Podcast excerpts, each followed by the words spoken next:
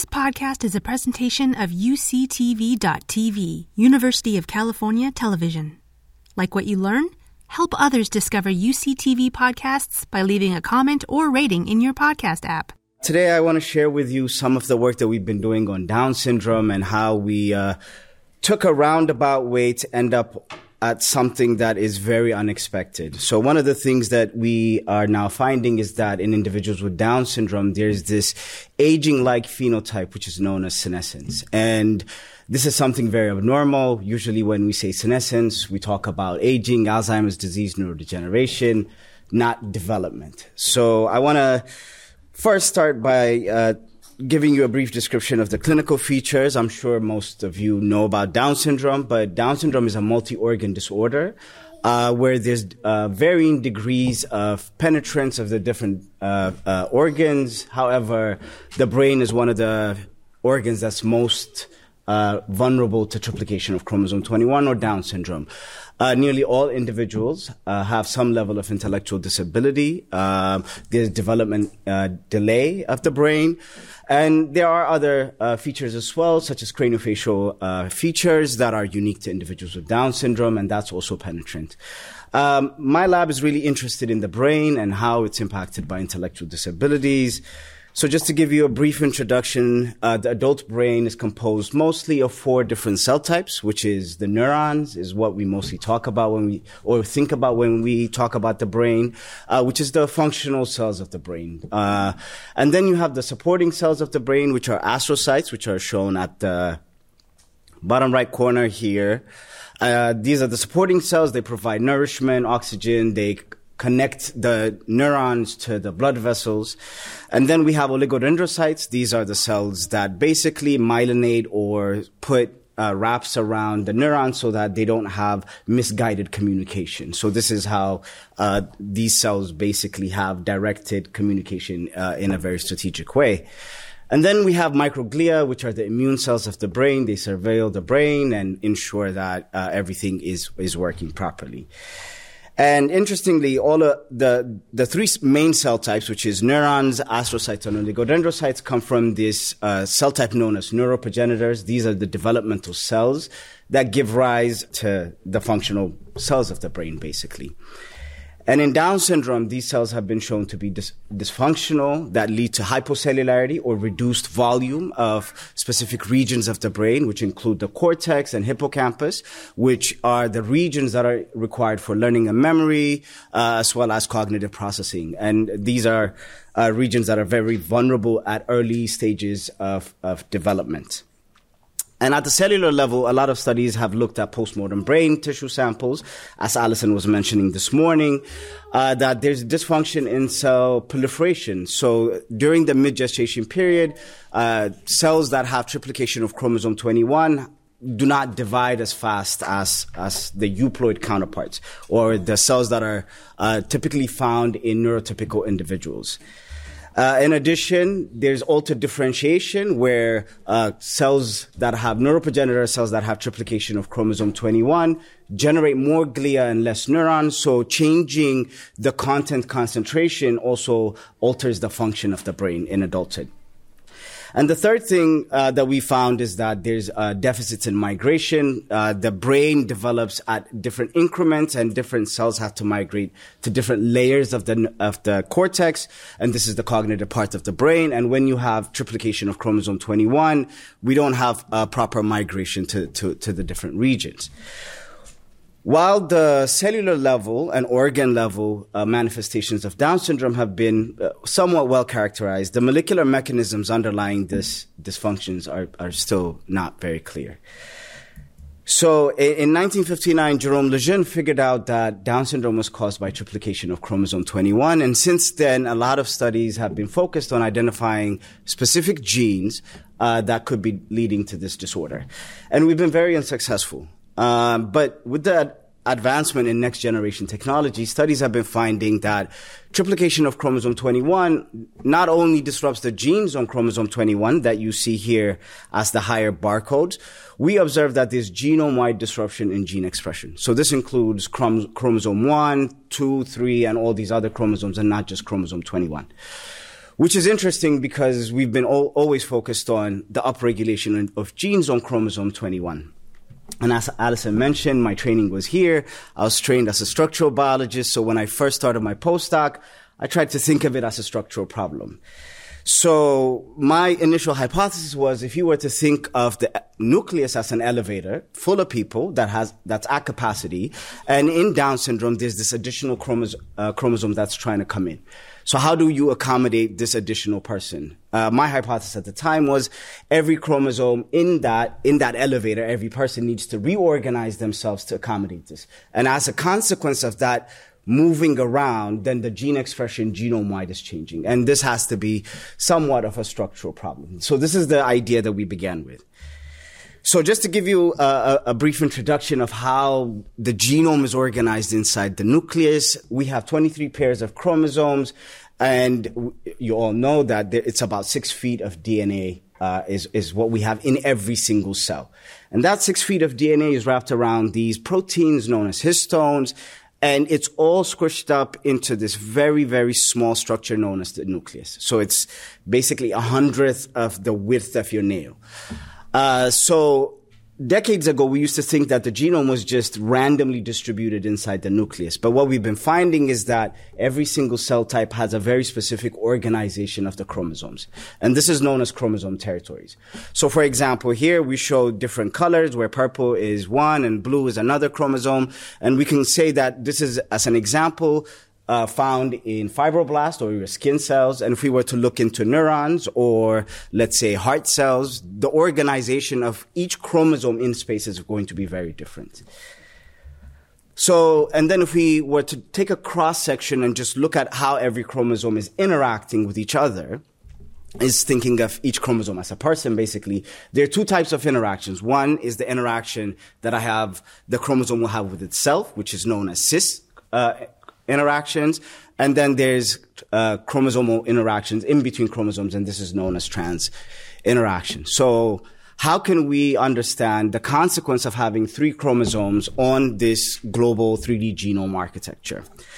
So we utilize uh, stem cells, and Alysson is, is an expert and has talked extensively about this, but we utilize stem cells uh, derived from different individuals, and we generate the different cell types uh, uh independently instead of having them harmoniously to create an organoid. And the reason we want to do this is because we want to understand the specific consequences at each level of development uh, where you have either two or three chromosome 21s.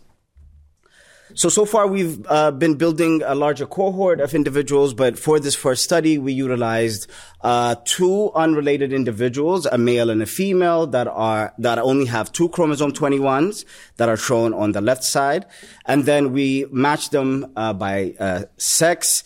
Uh, to have uh, with that of cells that were derived from individuals with Down syndrome. Additionally, we utilized uh, mosaic individual samples, which is there are uh, 3% of individuals with Down syndrome are mosaic, where they have both trisomy and euploid cells within their body. So we have these cell uh, pairs where the genetic background is identical, allowing us to eliminate in-person uh, variation. So we've generated induced pluripotent stem cells, which are shown here on the left side from both euploid and trisomic individuals. And then we differentiated these induced pluripotent stem cells to neuroprogenitor cells that are shown in the middle. And then we karyotyped uh, these neuroprogenitor cells to ensure that the cells that we're generating are either euploid or trisomic. Uh, that's shown here that the bottom uh, cells have three chromosome 21s and then the top ones have two. Next, we uh, looked at the 3D genome architecture. I'll show a few maps uh, and I'll try to give you a brief introduction, but I'll, I'll try to do a, a summary of what our findings are. So as I said, there's significant differences in, in cell types. So as we go from an induced pluripotent stem cell state to a neuroprogenitor state, there's significant alteration of how chromosomes are interacting with each other and within themselves. And here what we're showing is that the red indicates that neuroprogenitor cells have gained interactions as compared to stem cells. And then the blue indicates that neuroprogenitor cells have lost interactions uh, in between chromosomes. So each box represents a chromosome 1 through 22, as well as the sex chromosomes uh, in both the horizontal and vertical. However, when we look at the same sort of distribution in transitioning from two, from uh, stem cells to neuroprogenitor cells with trisomy 21, we, we observe significant reduction in interchromosomal interactions or interactions between chromosomes. So neighboring chromosomes are no longer interacting with each other in neuroprogenitor cells. So if we were to animate this, uh, what we would, what we are observing is that it, with the addition of this third chromosome, all the chromosomes are becoming introverted, where they spend more time interacting with themselves than they are with their neighbors.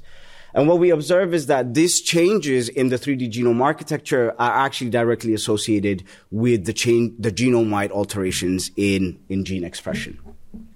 So this was very exciting. However, it was interesting because induced pluripotent stem cells or stem cells don't have this feature. It's a very unique neuroprogenitor feature. And so we wanted to see if anybody else in any other circumstance had actually observed uh, phenotypes that look like this.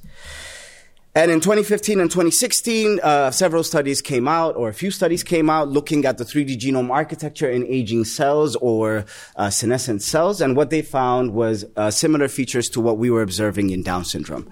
So this was very uh, uh, puzzling to us. And here it's just showing you the interaction increased short range versus lost long range. The, the green line or the teal line represents neuroprogenitor cells. And in the studies, the red line represents senescent cells. So it's very similar features that we're observing here. So senescence, as I've mentioned, is associated with aging, and it was first described in 1961 by Leonard Hayflick. And the way the study happened was Leonard Hayflick and, and, colleagues were really interested in understanding how many times can a cell divide in a dish. And they identified that it can only divide for about 40 to 60 times before it exits cell cycle, which is one of the key features, becomes anti-apoptotic. The cells don't die. Uh, and and they and this feature was then labeled as senescence. And since then, several studies have found that there's significant alterations to the different organelles in the cell, and then that they release the senescence-associated secretory phenotype, which is toxic to the tissue microenvironment, leading to more or aggravated uh, uh, aging in the neighboring tissue. So this is not only bad for the cell itself, but it's also bad for the for the tissue entirely. And one of the interesting things is that a lot of these organelle dysfunctions have also been observed at or have been classified as hallmarks of Down syndrome. This includes dysfunctions in mitochondria or uh, increased DNA damage, which is part of the nuclear feature. Uh, and one of the main key features is uh, early exit of cell cycle or loss of cell proliferation, which is associated with the developmental brain uh, uh, delays that are observed in individuals with Down syndrome. And since 1961, studies have found that there's numerous ways that you can uh, induce senescence. Uh, this includes, in addition to aging or replicative exhaustion, uh, oncogenes or oxidative stress or uh, radiation and chemotherapy can also in- introduce uh, senescence. And this is how resistant uh, cancer seems to be developing. So we wanted to understand if it's actually globally, do the, the genome-wide disruption in gene expression that we see, is it similar to Down syndrome? So we capitalized on this data that's publicly available. So we performed RNA sequencing on all the samples that we had. Uh, in addition, we took all the published RNA sequencing uh, from all these different modes of induction of senescence. And interestingly, what we observe is that only neuroprogenitor cells, which are shown here as the last three rows, are very similar to uh, the, the signatures that are observed in senescent cells. So overall, if we look at some of the classical markers such as P16, P15, P21, uh, we see that neuroprogenitor cells are entering senescence. However, induced pluripotent stem cells are not. So this seems to be a time and age and cell type specific problem that we're observing with, with neuroprogenitor cells. And globally, uh, this feature is very similar to oxidative stress. And as I mentioned, individuals with Down syndrome have higher levels of mitochondrial dysfunction. So there, there is this intimate interplay between the nucleus and the mitochondria that we're now tra- starting to work on.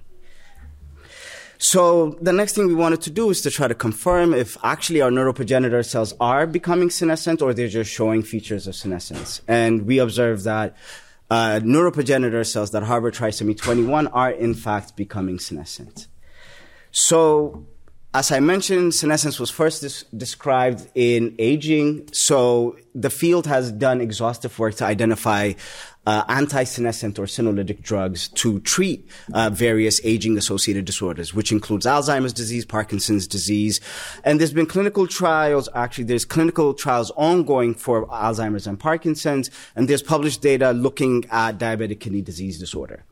And the combination of dasatinib, which is a tyrosine kinase inhibitor, and quercetin, when uh, individuals are given this combination, this drug can not only remove cells that are in deep senescence, uh, removing these toxic cells, but also can ameliorate some of the uh, molecular features uh, that are disrupted uh, as a consequence of senescence.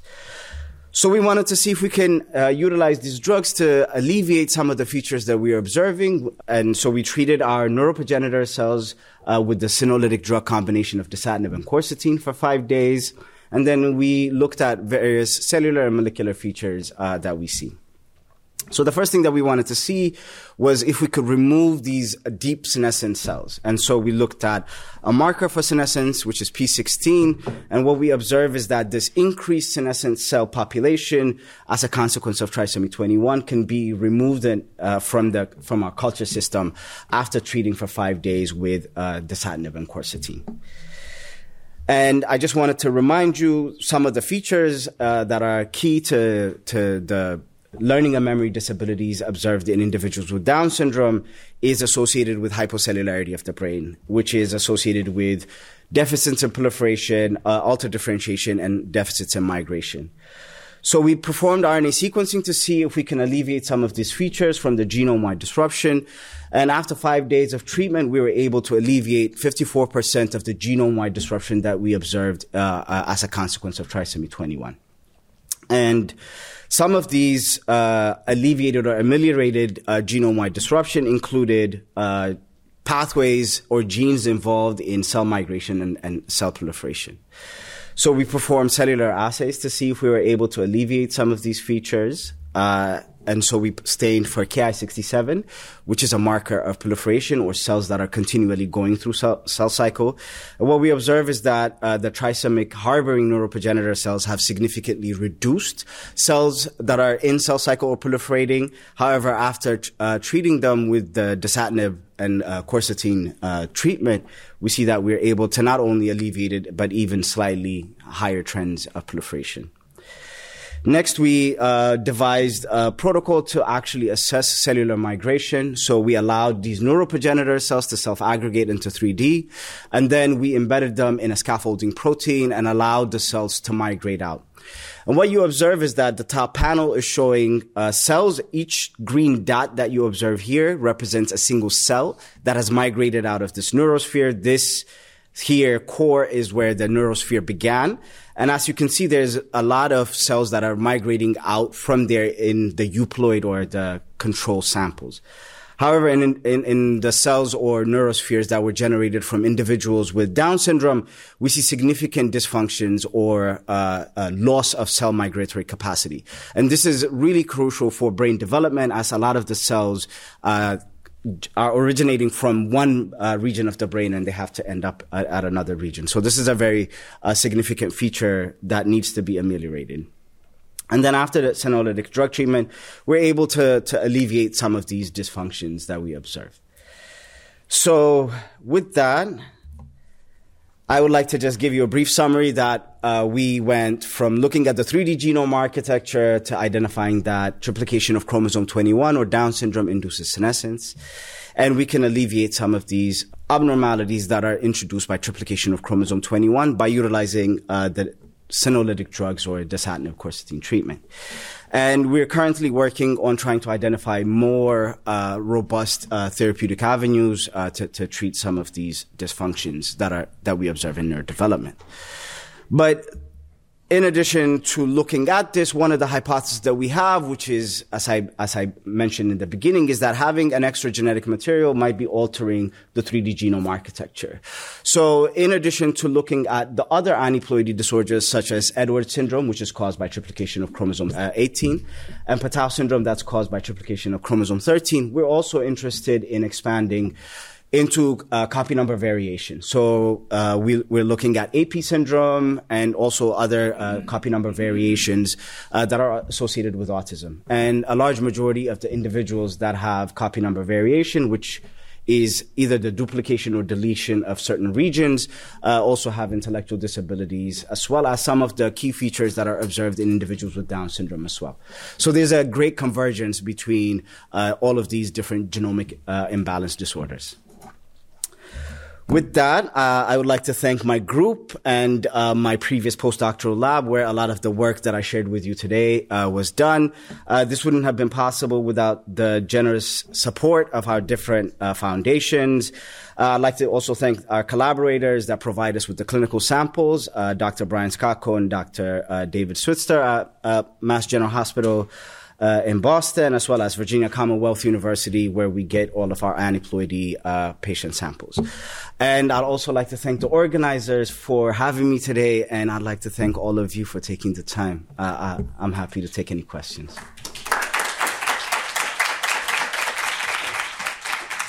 Fantastic talk. Uh, questions? Maybe I should start. I mean, uh, you mentioned the uh, the CNVs, and um, I'm I'm glad you are working with the 8P uh, as well. Um, so uh, the CNVs, I mean, uh, it's very different from uh, an aneuploidy where you have the entire chromosome trying to to find its way on the cells. Um, so I'm assuming that the level of rearrangements that you have in the chromosomes are are are, are way more subtle, right? Um, so that's that's what one would expect. Uh, but I think my question is overall. I mean, considering all the CNVs, um, how much duplications and deletions in small pieces of chromosomes um, can actually affect the overall transcriptional profile. And I'm saying that because I mean we we study Williams syndromes in the past as seven um, Q um, deletions and duplications, and when we do like a global gene expression, we don't get much. I mean we do see alterations in in genes that are nearby the duplications or uh, the deletions, but overall, it's not like a lot that changes. I I wonder if you have similar experiences. Yeah, that's a really great question. So, for, for the, the, the CNVs that my lab is actually focused on are these really, really large ones. So, uh, AP, which is about 20 megabase, as you know, which is the size of chromosome 21. So, it's comparable to Down syndrome, basically. Uh, we work with Pitt Hopkins syndrome, which has about 30 megabase deletion. So, we're losing something larger than chromosome 21. Um, and we're also working with DUP15Q, which is a very weird sort of chromosomal abnormality, but that is also, you know, larger than 20 megabase in size. So we're working with these larger, you know, massive amounts of gene uh, sort of disorders. Um, and yes, I, I, agree that the smaller the size is, the more tolerable it is to the cell. And nature has already done this. So when we look at the trisomies that actually survive, we only observe that the smaller ones in size and gene content are the ones that actually survive to birth. So that's why we see Edwards, Patau, and Down syndrome, and not really chromosome one or chromosome two, uh, you know, triplications are, are not allowed by nature in general. Um, but we do have all the aneuploidies just to get a fundamental understanding of the basic rules. Uh, but our lab is really focused on, on the larger scale ones. Uh, but the smaller duplications, you know, it becomes really tricky because the size is small and then there's very specific genes and maybe there's local alteration of the topologically associating domain. This is the structural unit of the genome. And so you might see a very concentrated alteration as, as a consequence of those CNVs. But, you know, this is something we're all exploring and, and we're really excited to work together on this. Thank you for this great talk. It was fascinating. Um, I'm wondering, and, and, maybe there is no connection, but uh, individuals with Down syndrome often show signs of early aging um, that have been described as uh, uh, Alzheimer's like. Are the kinds of things that you're describing in senescence in cells sort of, you know, can, can you follow that to a point where you're really looking at this other feature that happens much later in life? Because that would be fascinating. Yeah, absolutely. That's a very fascinating question. So right now, we have multiple avenues that we're pursuing. One is, as you mentioned, Alzheimer's disease. And so, you know, APP, which is one of the main genes associated with Alzheimer's disease, is located on chromosome 21. So every individual that has Down syndrome will get at least Alzheimer's pathology by age 35.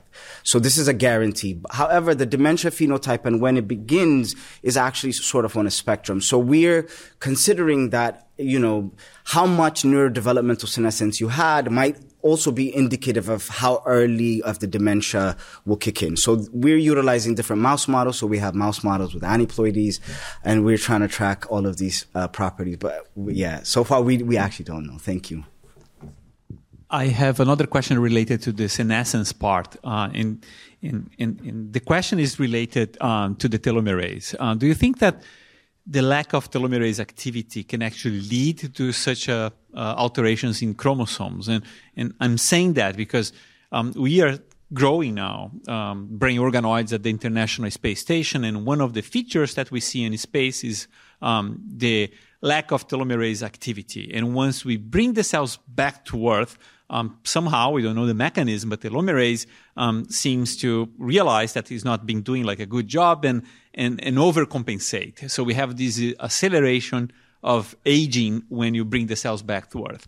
So I wonder if um, that type of uh, uh, acceleration via telomerase will actually lead to any chromosomal um, abnormalities inside the cells. I don't know if anybody explored that link before. Yeah, so that has not really been observed. But what we do know is that there is excessive telomerase activity in for example, Down syndrome. One of the key features, as mentioned, the aging phenotype has always been quantified by the telomere deterioration that's happening in individuals with Down syndrome. So there have been these longitudinal studies looking at telomere length and t- telomere integrity, and they find that individuals with Down syndrome have a much faster deterioration of that system.